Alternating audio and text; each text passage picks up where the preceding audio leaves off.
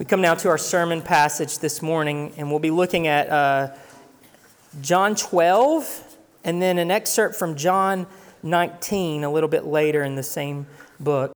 The next day, the great crowd that had come for the festival heard that Jesus was on his way to Jerusalem. They took palm branches and went out to meet him, shouting, Hosanna! Blessed is he who comes in the name of the Lord. Blessed is the King of Israel. Jesus found a young donkey and sat on it, as it is written, Do not be afraid, daughter Zion. See, your king is coming, seated on a donkey's colt. At first, his disciples did not understand all this. Only after Jesus was glorified did they realize that these things had been written about him and that these things had been done to him. Now, the crowd that was with him when he called Lazarus from the tomb and raised him from the dead continued to spread the word. Many people, because they had heard that he had performed the sign, went out to meet him. So the Pharisees said to one another, See, this is getting us nowhere. Look how the whole world has gone after him. It was the day of preparation of the Passover. It was about noon. Here is your king, Pilate said to the Jews. But they shouted, Take him away! Take him away! Crucify him! Shall I crucify your king? Pilate asked. We have no king but Caesar, the chief priests answered. Finally, Pilate handed him over to them to be crucified. Father, thank you for your word, that in it we see who you are because you've revealed it to us and we see who we are in you. So I pray as in, this, in these moments as we stare into the treasures of your word, that you would show us the Lord Jesus Christ, that we would trust in him, that you would make us by your Spirit more like him. We pray all this in the name of Jesus. Amen. All political lives end in failure. All political lives end in failure. Those words were originally written by a man named Enoch Powell. He was a politician in England in the 20th century and an author. All political lives end in failure. What he meant was this if you look across human history, you'll see so many great people that rise up as leaders. And they've got big ideas. They've got big ideas for what they want to do in the world. Some of it's good, some of it's bad. But they all have dreams for where they want to lead the people that they're leading. But if you look through human history, all of those political lives, all of those leaders, their stories end in failure. When they get power, they can't do what they want. Maybe they made promises on their way to, you know, on the campaign trail in our world that they don't intend to keep or they made promises that they don't actually have power to put into place. Even the ones that do grab power and seem to do great things, they face opposition while they're in there. And all the stories end ultimately in frustration or even death. Because leading is hard. If you don't believe me, one of, my, one of the most jarring things, uh, Google this when you get home. Um, look up pictures of U.S. presidents the day they take office and a picture of the U.S. president the day they leave office. Those four years or those eight years age these people decades. Decades. And when they leave office, you will never, very rarely, find a president that feels like, I did everything I wanted to do. All political lives end in failure. In John 12, I bring all that up because in our passage in John 12, and then this passage from John 19, it looks exactly like that's what happens to Jesus. In John 12, he arrives into Jerusalem, and as you can see, this great crowd is there, and they celebrate him as king. And there were probably millions of people there. Just a couple of decades later, the historian Josephus talks about a Passover, and he estimates that there's three million people in or around the city at the time of the Passover. So think about that many people are in Jerusalem and Jesus is arriving and they are cheering. They're so excited they're ripping branches off of trees to wave them in the air. They're shouting out scripture and singing songs. that's a Sunday. Four days later, on Thursday night, John 19, the exact same crowd is demanding that Pilate who's essentially the, the, the mayor of the area, installed by the Romans. They're demanding that Jesus be put to death as a rebel, as a criminal. Four days. Four days later. And he experiences the degrading execution of crucifixion, and he's literally tossed aside into a hole, a tomb. And he looks like another failed revolutionary, another failed political life, failure. Jesus has come as king, but he's rejected. In fact, the, the most, maybe the most dramatic moment in the Gospel of John is when Pilate cries out, Shall I crucify your king? And the people say, We have no king but Caesar. We have no king but Caesar. All political lives end in failure. But I'm asking you this morning was it really failure? Did Jesus fail as king? That's the question for us this morning on a Palm Sunday. Did Jesus fail as king? And if you want the short answer, if you're going to like zone out, that's fine. The answer is no, he did it. um, but we'll walk through uh, our passage a little bit to talk about how Jesus shows himself as a king, fundamentally different than the kings of this world, and how our King Jesus succeeds in his plans and in his goals. So we're going to break this up into a couple of different sections. The first one's this a perfect storm. A perfect storm. So Jesus arrives into Jerusalem, and as we see, there's two very, very different reactions to him, you know, riding down the road into the city. The first one's the reaction of the crowd, which we've already talked about. They're so excited. And the second is the reaction of the religious leaders who are profoundly distressed. So the crowd is ecstatic. The leaders are distressed and very bothered. Now, why? And they're so distressed, we, we can look back in, in John's gospel. At this point, they are already plotting to take Jesus' life. They've already opposed him. They've tried to undermine him and John. They've tried to mock him with questions and trip him up, and it's not worked. And so now they're planning to take his life. Why? Why such dramatic reaction to a man riding a donkey into Jerusalem? Well, I think it would help us to know a little bit of history before, before Jesus came on the scene.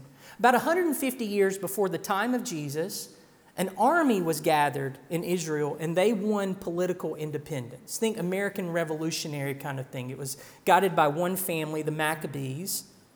And what they did is they took up the symbol of a palm tree. That was their big symbol, the symbol of a palm tree. They raised an army and they threw out the Seleucid Empire. And at the time they did this, the Israelites had been ruled over in one way or another by a succession of empires for hundreds of years. And so this group raised up and they threw the Seleucids out and they established their own king and they won independence. It's about 150 years before the time of Jesus. And for a century, this independent Israelite kingdom ruled themselves until they were conquered by the Romans. They were conquered by the Romans who took control of the area. They installed their own leaders. And by the time we get to John chapter 12, where Jesus is marching into Jerusalem, that reality of the Israelites who had had their independent kingdom but are now being ruled over by the Romans, it had been true for generations, like four generations. And this was a reality that some people accepted and worked within. That's what the leaders did. They figured out, well, we can't do anything about this, so we're going to elbow out our own little room within this and work within it. That's what the leaders did, and that's why they were so nervous about Jesus. But there were a lot of people that did not accept it.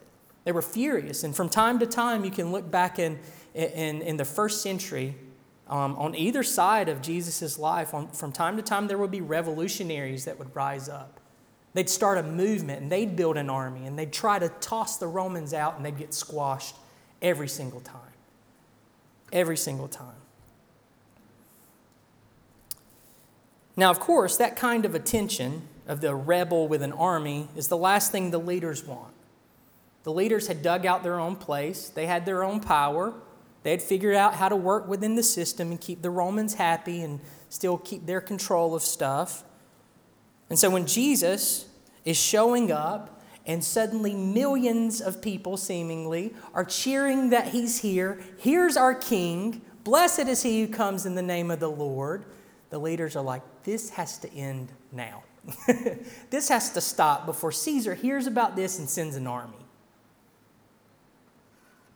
They thought that if Jesus kept healing sick people and he kept teaching people, if he kept talking about this upside down kingdom where the poor are honored and seen, if he kept seeing women and looking them in the eyes, women who in this society were not even allowed to testify in court, if he kept doing these things, that, well, I'll quote them, their own words from John chapter 11. If we let him go on like this, everyone will believe in him, and the Romans will come and take away both our temple and our nation. That's the backdrop of this moment when Jesus is arriving in Jerusalem, the excitement of the crowd that someone is here that's possibly going to free us from the Roman rule and the leaders' fear of the Romans' power coming to bear on Jerusalem. This is the perfect storm. It is the absolute perfect storm that Jesus is walking directly into. And it's clear something has to give. Something has to give. It can't keep going this way. And that brings me to my second section the king arrives. It's not that Jesus didn't know this. It's not that Jesus accidentally wound up riding into Jerusalem on a donkey on that specific day with that crowd there. He knew all this background, he knew the expectations, and he knew the fears at play. If we read through John, we'll see that Jesus has a remarkable insight on people's motivations. And over and over again, he had refused to give himself over to those expectations. We see him responding to the expectations of his family, his mom in John chapter 2, his brothers in John chapter 7. He refuses to give in to their expectations of who he ought to be. We see him refusing to give in to the expectations of powerful people. John chapter 3, Nicodemus comes to him in the night and he's trying to make a negotiation, kind of figure out this new upstart. Jesus refuses to give himself in to Nicodemus. We see it in John chapter 6. Jesus has fed this crowd of thousands with fish and bread, and they are ready, in the words of John 6, to crown him as their king. Jesus refuses to give himself over to them. He understands expectations, and he refuses to be pinned down by those expectations. He refuses to become a tool for other people's plans. But here in John chapter 12, it might seem a little bit like Jesus has finally decided to kind of give in to those expectations. After all, he's marching into Jerusalem at Passover in the sight of everybody. And the crowd's beyond excited. They cry out, Hosanna, which is like a big woohoo. It means something like God saves or God save us. You can't even figure out exactly what, the, what it means, the word, but it's kind of like our woohoo or huzzah. Or, I don't know if anybody actually says huzzah. Um, but that, that's what it means. They're so excited. It's a scene of profound celebration. And like I said earlier, they rip palm trees down and they're waving them. Remember, that palm tree had been the emblem of the Maccabean army 150 years ago. It was a sign like a, an American eagle or a British lion. Like this was a symbol endued with such meaning. And they are celebrating because here is one that's going to deliver us from the Romans, which is what they think their biggest problem is. So it looks kind of like Jesus is leaning in on these expectations. But if we dig a little deeper, we'll see that what actually Jesus was doing was undermining these expectations. He's undermining the idea of him riding into Jerusalem as a warrior king. Here's what I mean notice what he rides. Notice what he rides. Not a war horse. Jesus doesn't show up in a chariot, he rides a donkey. And not just a donkey, a young donkey. A young donkey. This cannot be less impressive. If you're thinking of how it will look, and all politicians think about image, right? Optics. They're thinking about what tie they're going to wear and how they're going to walk in and where they're going to walk in, where they're going to stand, how they're going to move their arms around when they talk. They're thinking about optics all the time. The first century, if you're thinking, I'm riding in and I'm going to show everybody I'm king, you don't grab a donkey. You don't. You get the biggest, tallest, most impressive horse you can, and you ride in maybe with armor on, maybe with a sword in your hand, but to arrive on the back of a donkey, it's an act of peace. It's an act of peace. It's not a king that is in fear for their life or thinks that they need to prove anything to anybody. It's an act of peace. This actually points back to a significant moment in the Old Testament. You can read about it in 1 Kings, and if you want drama and intrigue, read 1st and 2nd Kings. It's filled with it. But what this points back to is the very end of King David's life. So, King David had ruled for 40 years. It had been mostly a good reign, but he had some significant flaws. But at the end of his life, he's identified his heir, the one who's going to be king after him, king over Israel, and he identifies his son, Solomon. Solomon's going to be his heir. And not just in a political sense. God, Solomon is going to be the heir of the promises that God had made to David. See, in 2 Samuel 7, God made an incredible promise to David that through one of David's descendants, that God was going to bring peace and grace to his people. In other words, that God was doing something bigger than just setting up a, a physical kingdom. That through David's uh, uh, line, God was going to fulfill his intentions to overcome the power of sin. And Solomon has been identified as the heir of that promise, the one who will carry that flame in this dark world. But near the end of David's life, another one of his sons, a man named Adonijah, he tries to steal the throne. So David is literally on his deathbed. And Adonijah, he forms this secret coalition with political and religious leaders. And he says, I'm going to have myself crowned king in great power and authority. And so, what Adonijah does, he gets chariots. And he gets great horses. And he gets an armed guard of 50 of the best warriors in Israel. And his plan is I'm going to march into the capital city, Jerusalem. And I'm going to show everybody just by how I'm decked out, I'm the true king. And I'm going to walk in and I'm going to take my father's throne. Adonijah was planning to wow everybody into thinking, like, yeah, that's my king. So when David finds out about this, he tells Solomon to do something dramatic. Not to raise up a different army, not to get a bigger chariot and a bigger horse and 51 armed men to walk with him. He tells Solomon to go find my donkey, David's own donkey the thing he rode through the streets every day when he would go around. Go find my donkey and ride on a route that's going to be noticed by the people in the city, and you will be crowned king. All before Adonijah can arrive with his impressive display. And in the full view of everybody, that's exactly what Solomon does. He rides in on a donkey, not armed, not in force, to show that he's the rightful king.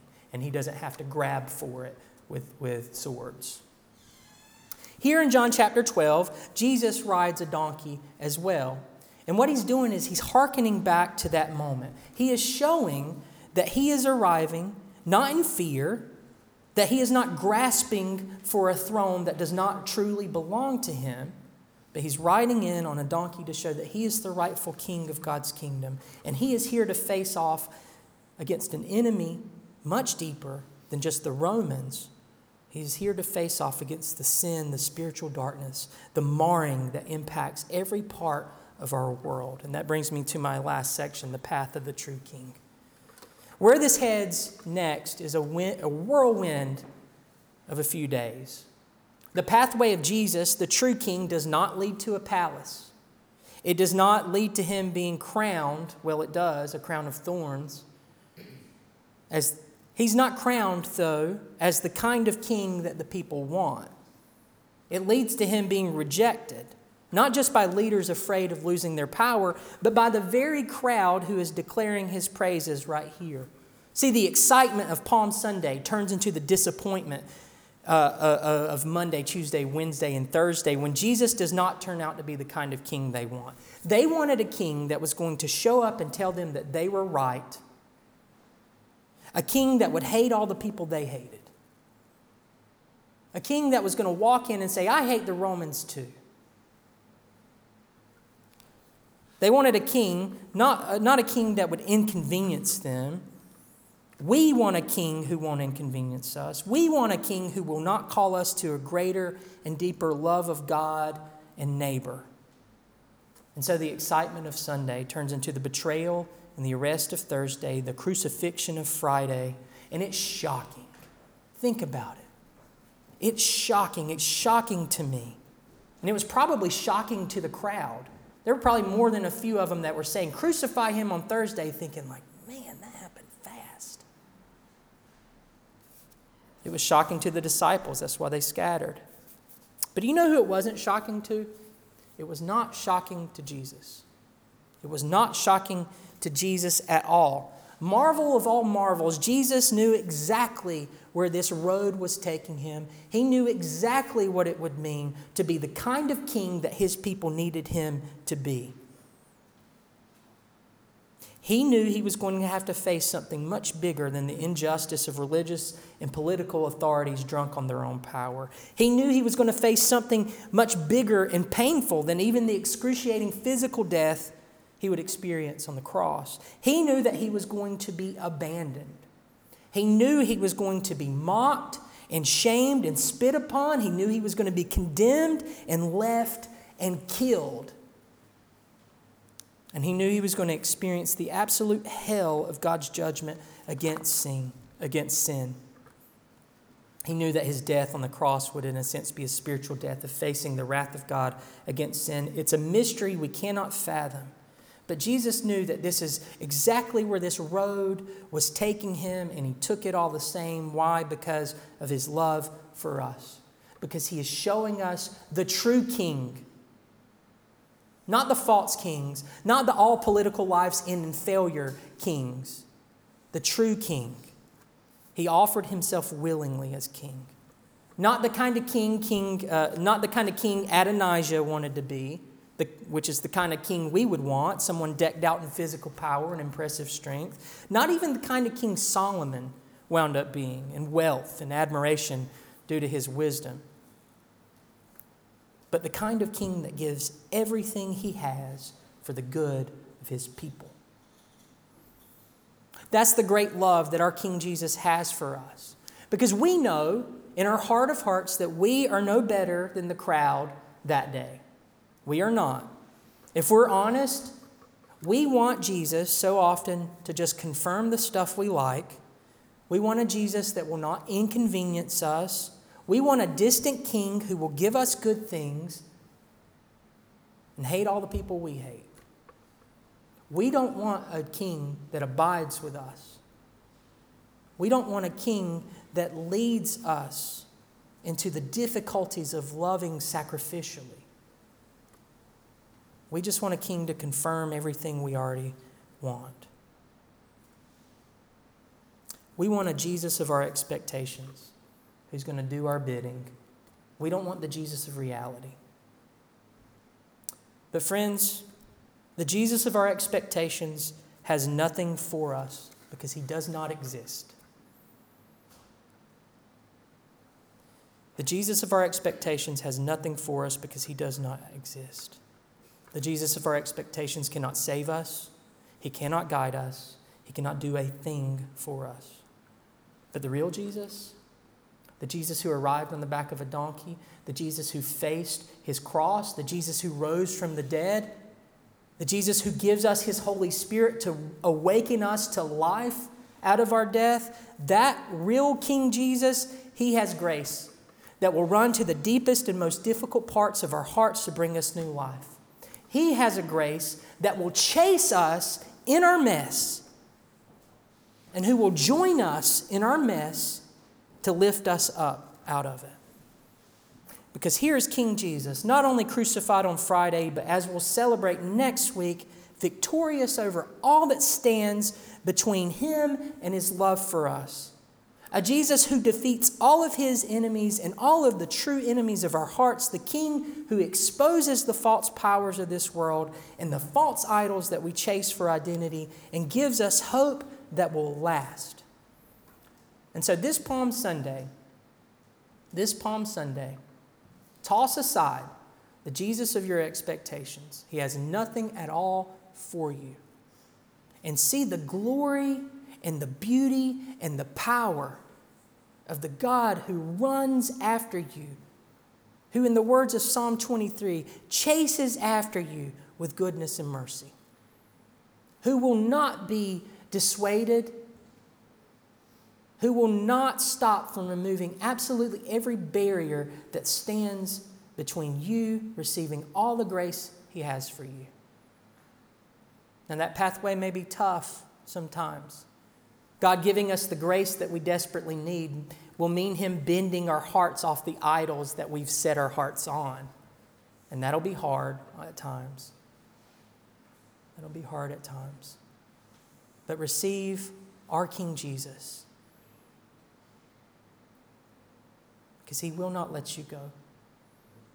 He has a love that will never leave you. And as we saw in Romans chapter 8, and we read earlier, if God's for us, who can be against us? He who did not spare his own son, but gave him up for us all, how will he not also, along with him, graciously give us all things? Who will bring any charge against those whom God has chosen? It is God who justifies. Let's pray. Father, thank you. Thank you that you save us from sin. Thank you that you save us from our own expectations. Our hearts are darkened. We don't know what we want. We thank you that you are a king who doesn't just confirm what we want you to confirm, who doesn't just hate what we want you to hate, who doesn't uh, just stand at a distance and give us good things, but you're a king that chases after us to find us in our darkness, to join us to you that we might be lifted up. I pray that you would move upon our hearts, Lord, that we would be continuously in awe of you as our King, that we would be attentive to your love, to know that at any moment, the most significant thing about us and the most significant thing about any situation or decision we're making or whatever it may be is that we are yours. Apply the truths of this passage that we've looked at today to our hearts, that we may love you all the more. Pray all this in the name of Jesus. Amen.